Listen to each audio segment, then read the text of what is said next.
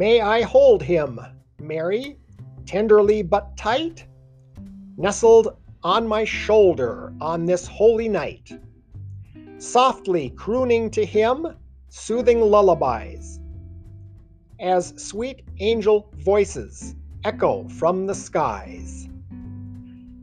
When the shepherds wander off to tend their sheep, may I whisper to him till he falls asleep. Then, when deep in slumber, softly kiss his head, as with care I lay him on his manger bed.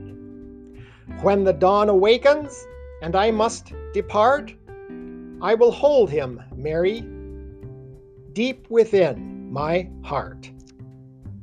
That is a poem called Manger Child, and it is by Charles P. Isley, I S L E Y. It is noon on Christmas Eve day as I prepare this little podcast episode. Thank you for visiting Morris Mojo in Morris, Minnesota, where we have just endured one of those onslaughts of the northwest wind. I remember the blizzards of the late 1960s that were just like this, only with more snow. Indeed, the wind was relentless yesterday, and I'm not sure the forecast really prepared us for that. We have a farm field that rises to the north from those of us on North Ridge Drive. We get to really appreciate the northwest wind. I probably have a better windbreak than my neighbors. That could be translated to mean my backyard is a little overgrown. Last spring, I actually made strides with that, cleaning up a bit. Craig Beyer was at a neighbor's place, and so I walked over and tapped him on the shoulder, as it were. I wonder if tree service businesses get a lot of business this way. They're at a particular location, neighbors take notice and want a little work done. Well, Craig does a super job. He is the son of Arvid Beyer, who had the Ford dealership in town for a long time. I still remember Stan Peterman.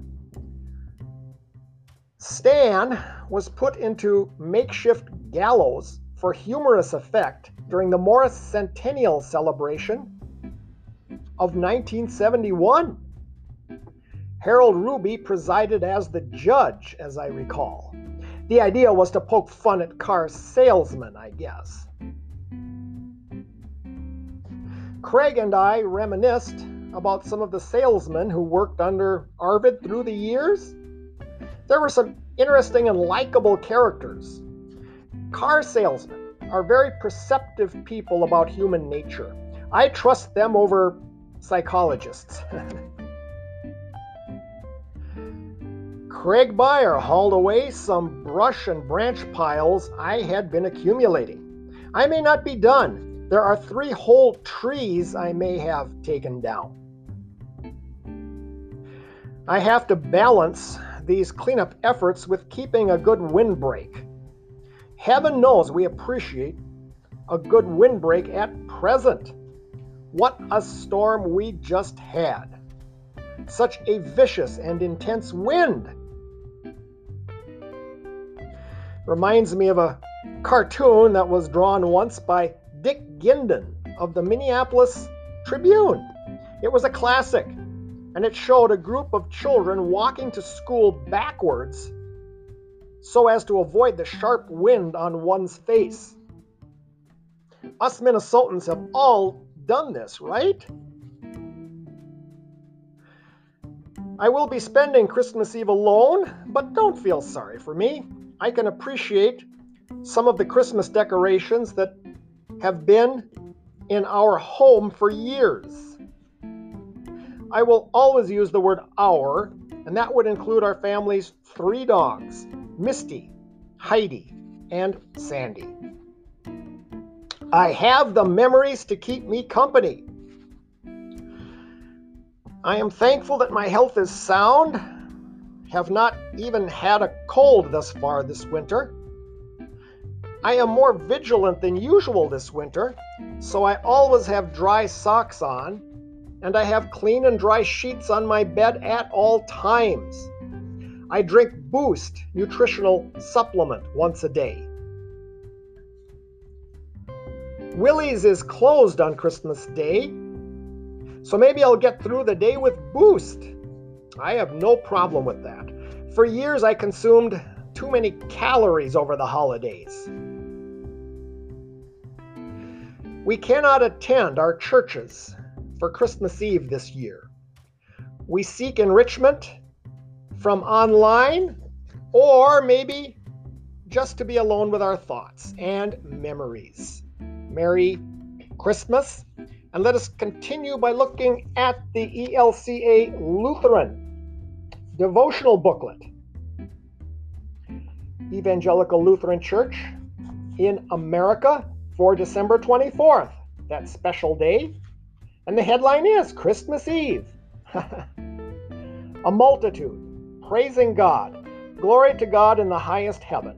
That's verses 13 and 14 of Luke 2. Let us continue. In 1968, far from home, my husband and I experienced Christmas Eve in a new way. In 112 degree heat at Manama Mission, Rhodesia, now Zimbabwe, the local hospital's nurses moved in rhythmic procession. As their torchlights poked holes in the darkness, they sang the angel's song Glory to God in the highest heaven. With others, we followed the trail of light to the church to discover a living nativity. A young mother nursed her newborn as her attentive husband and some stable hands stood near.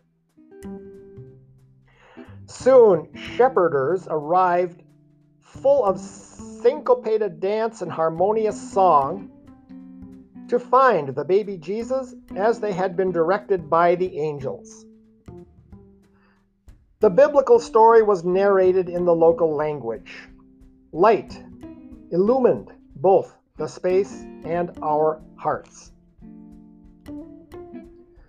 Around this world, in all countries and cultures, people look for a sign of hope to change the order of things that suppress and oppress.